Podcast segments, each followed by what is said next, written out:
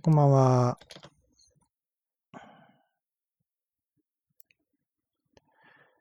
はい。えー、今日は2018年7月28日土曜日です。で、今やっとコーヒーを飲んで、まあコーヒー飲んだからって目が覚めるわけでもないんだけど、コーヒー飲んでシャキッと目目が覚めたっていう感覚はあんまないんだよね。うん。なんかそういう風に感じられる人が羨ましいっていうかね。コーヒー飲んで目を覚ますとか言うけど、別にコーヒー飲んで目が覚めるっていう感覚全くないんだよね。気持ちよくもならないし、かといってまあ気持ち悪くなるわけでもないし。うん、ただ、目の前に麦茶とコーヒーがあってどっち飲みますかって言って私は迷わずもコーヒーを選ぶんだけど、うん。まあやっぱりなんか、コーヒーの方がなんか、なんか飲んだって感じがするよね。麦茶の方はただ、ね、水とかお湯を飲んでるのと全く変わんないような感じなんだけど、コーヒーは何か飲み物を飲んでるなっていう感じがするので、まあ、それでまあコーヒーを飲んでるというか、まあコーヒー好きだしね。まあ、コーヒー好きとか言っても1日に本当に2杯、うん、多くて2杯ぐらいしか飲まない。まあ多くて3杯ぐらいか。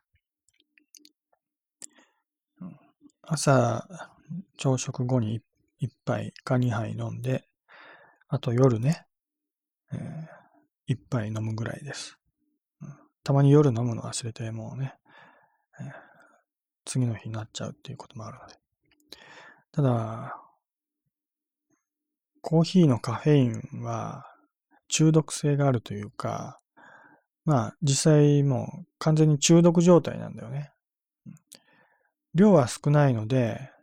あの、まあそんなにこう、体にね、障害が出るほどの中毒じゃないんだけど、継続してずっと飲んでる状態ね、これをどこかでやめると、そこからしばらくの間、その禁断症状で苦しむことになります。かなりひどい頭痛とかで、まあ、かなり辛い思いをすることになります。結局、その、禁断症状が怖いからやめられないっていうのは、まあ一番の理由だよね。最低でも1日1杯を飲んどかないとやばいなっていうね。まあ、つまり、24時間ぐらい経つと、だんだん症状が出てくるわけ。最後に飲んでから24時間経ってね。で、まあ最近も本当にコーヒー立ってないか忘れちゃったけど、以前は1週間に1回とか2回ぐらいね、コーヒーを立つ日を作ってたんだよね。1週間に1回じゃなかったっけな。1ヶ月に1回か2回ぐらいかな。うん。で、それを、それで、しばらくね、その、24時間じゃなくて48時間とか、しばらくの間コーヒーを断つんだよね。1週間ぐらいやったのかな。1ヶ月に1回 ?1 週間ぐらいコーヒー立ちとかするのかな。うん、なんかそれぐらいやると、もうめちゃめちゃきついわけ。48時間コーヒーを立つと死ぬほど苦しいです。で、3日か4日ぐらい経つと、やっと完全にコーヒーが切れてきて、まあ、コーヒー、カフェイン立ちをする、そのマニュアルというかね、その説明には、だいたい1週間ぐらいは必要ですよ、みたいなことを言ってるけど、確かにそのぐらい必要で、うん。で、3日か4日ぐらいもうこう、ね、カフェイン取らずに過ごしてると死ぬほど苦しくなります。これは普段ね、コーヒー1杯とか2杯とかしか飲んでない私ですらそうなります。まあ、今は割と抑え気味で2杯とか3杯だからね。もしかしたら禁断症状そんなきつくないかもしれないけど、以前はもう1、2杯多く飲んでたと思うんだよね、コーヒーを。うん、だからそういう状態で、ね、24時間以上、48時間ぐらい、2日ぐらい、コーヒーを経つと、もうやばい。うん、死ぬほど苦しくなる。だから結構コーヒーって自覚してなくても、あのもう依存症になってることが多いんだよね。まあ依存症とか中毒っていうレベルじゃないんだけど、あの、体がカフェインがないともうね、その、きつい状態になっちゃってるわけ。うん、で、日本人って昔からカフェインを日常的に摂取してるから、コーヒーじゃなくても、もう緑茶、緑茶とかね、麦茶、麦茶だね。麦茶入ってないけど、日本茶の類は、まあ、お茶あ、カフェイン入ってるんだよね。結構な量のね。お茶とか、紅茶ね。紅茶とか日本茶とかそういうのはね。で、そういうのも、普通はもう日常的に誰でも飲んでたでしょ？飲んでるでしょ？今でも。うん、まあ、そういう習慣がない人もいるかもしれないけど、まあ普通の家庭だったら食後にね、一杯のお茶を入れて飲むぐらいのことは普通にするよね、誰でもね。うん、そういう家庭は普通だと思います。うん、だから、下手したら1日3食ね、取って、その後にお茶とか飲んでるんだったら、1日3杯ぐらいの緑茶とか、まあ、番茶だ、番茶とかね、そういう安いお茶を飲ん でたりするんだろうけど、1日3回ぐらいはカフェインを摂取する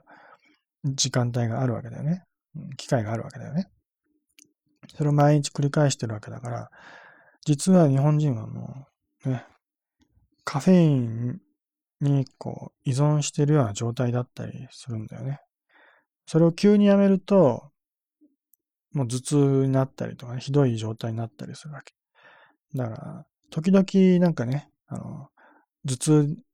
片頭痛に悩んでるんですとかいう人がいるかもしれないけど、それは実はカフェイン切れを起こして頭痛になってる可能性も高いんだよね。あの、無意識のうちにね、無意識っていうか、お茶なんか別にカフェイン入ってるとかそういう意識ないから、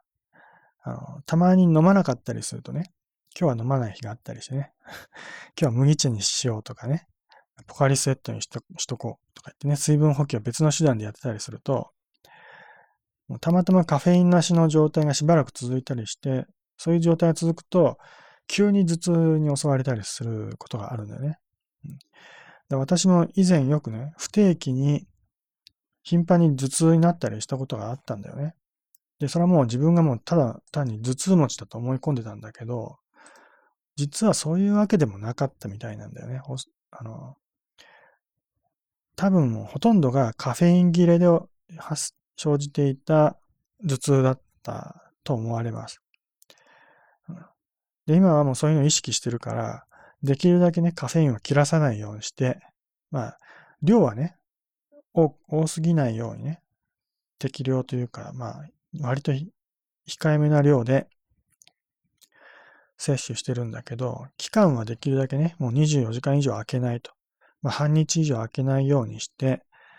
継続的にね、カフェインを摂取し続けるようにしたしたところ、もう頭痛はほぼ完全になくなりました。もう何年も頭痛になってないです。ほんと昔は、もう若い頃からずっとね、もうずっと不定期で、もう、いつ襲ってくるかわからないっていうのは頭痛でね、苦しんでたんだけど、でも最近はもう完全に頭痛はなくなりました。完全ってわけでもないけど、たたまにちょっと調子悪い時もあるけど、うん、でも、うん、まあカフェインと関係ない頭痛もあるからね。うん、でカフェイン性の頭痛みたいなものは完全になくなったので、うん、ものすごく楽になったよね。うん以前結構大変だったのが、あの、ほんとしばらくカフェインをね、まあ旅行に行ったりするとついついその普段の生活、違う生活するから、コーヒーとか飲まなかったりする時間が長くなったりしてね。うん。でそういう時に限って頭痛が起きるわけ。だから結構旅行に行くと頭痛とか吐き気しちゃって、それがもう自分の中ではね、車酔いになったみたいな、そんな感じでね、車酔いになったとか旅行疲れしたみたいな、そういう感覚でいたんだけど、実はカフェイン切れのせいで、頭痛とか吐き気を起こしていたっていうことが多かったみたいだよね。だからね、そう、そういう時は結局私と一緒に旅行行った人は、いつも私の調子悪いから、あの、いつもってわけじゃないけど、結構調子悪い日、か頻度が高いからね、旅行に行ったりすると。うん。だからそういう人たちにいつも迷惑をかけていたってことはよくあったんだよね。うんでも、それも、今はもうカフェインを取るようにして、完全に、ほぼ完全に解消されたと言って、言ってもいいと思います。うんせっかくなんか旅行とかでね、あの、楽しみ、なんかレジャー施設みたいなところに一緒に遊びに行ってんのに、なんかもう気持ち悪くなっちゃってね、全然楽しめないっていうことはよくあったんだよね。うん、それはもう私が体が弱いからだと勝手に思い込んでたけど、うん、実はカフェイン不足だったんです。まあ、実際のところちっちゃい頃からね、車酔いとかで結構頻繁に、まあ体壊すことがあったからね。うん、だから、もともと体が弱いのかなと思い込んでたところもあるけど、うん、まあそれだけではなかったようです。まあいろいろ原因はあるんだろうけどね。なので、まあなんかね、こう、偏頭痛だとか、なんか頭痛持ちで悩んでるような人は、カフェインをね、あの、大量摂取するのは良くないので、少量をね、あの、割と短期間で継続して取り続けるようにした方が、すると、案外簡単に解消できるんじゃないかなと思います。で、カフェインは一度摂取し続けると、切らした時は辛いので、そういうのを、そういうことをしたくない場合、逆に、一切カフェインを取らないっていうのを考え方としてはありだと思います。そっちのはむしろ健康になると思うけどね。ただ、一度でもカフェイン取っちゃうと、そこでまたね、元に戻っちゃうので、完全にどんな食品にもカフェインが含まれてないような状態で生活を送る必要があります。コーヒーは当然飲んじゃいけないし、飲むとしてもカフェインレスとか、まあ、カフェインレスも多少入ってたりするんだけどね。カフェインの入ってないタイプのコーヒーを取ったりとか、紅茶とかね、日本茶は一切飲まない。麦茶にする。ね、あるいはノンカフェインの、えー、お茶ね、毒ダミ茶とか、えー、途中茶とかね、そういうようなお茶をにするとか、あとチョコレートとかもカフェインが入ってるね、そういうチョコレートの類は一切取らない。ココアも飲まない。で、食品なんかも意外と知らず知らずのうちにね、カフェインが入ってるようなものを摂取してる、してる時あるから、そこのところももう本当に神経使って あの、これはダメ、あれはダメってね、いろいろ制限しなきゃいけなくなるので、多分そっちの方がめんどくさいと思います。健康にはいいんだけど、ね、もう、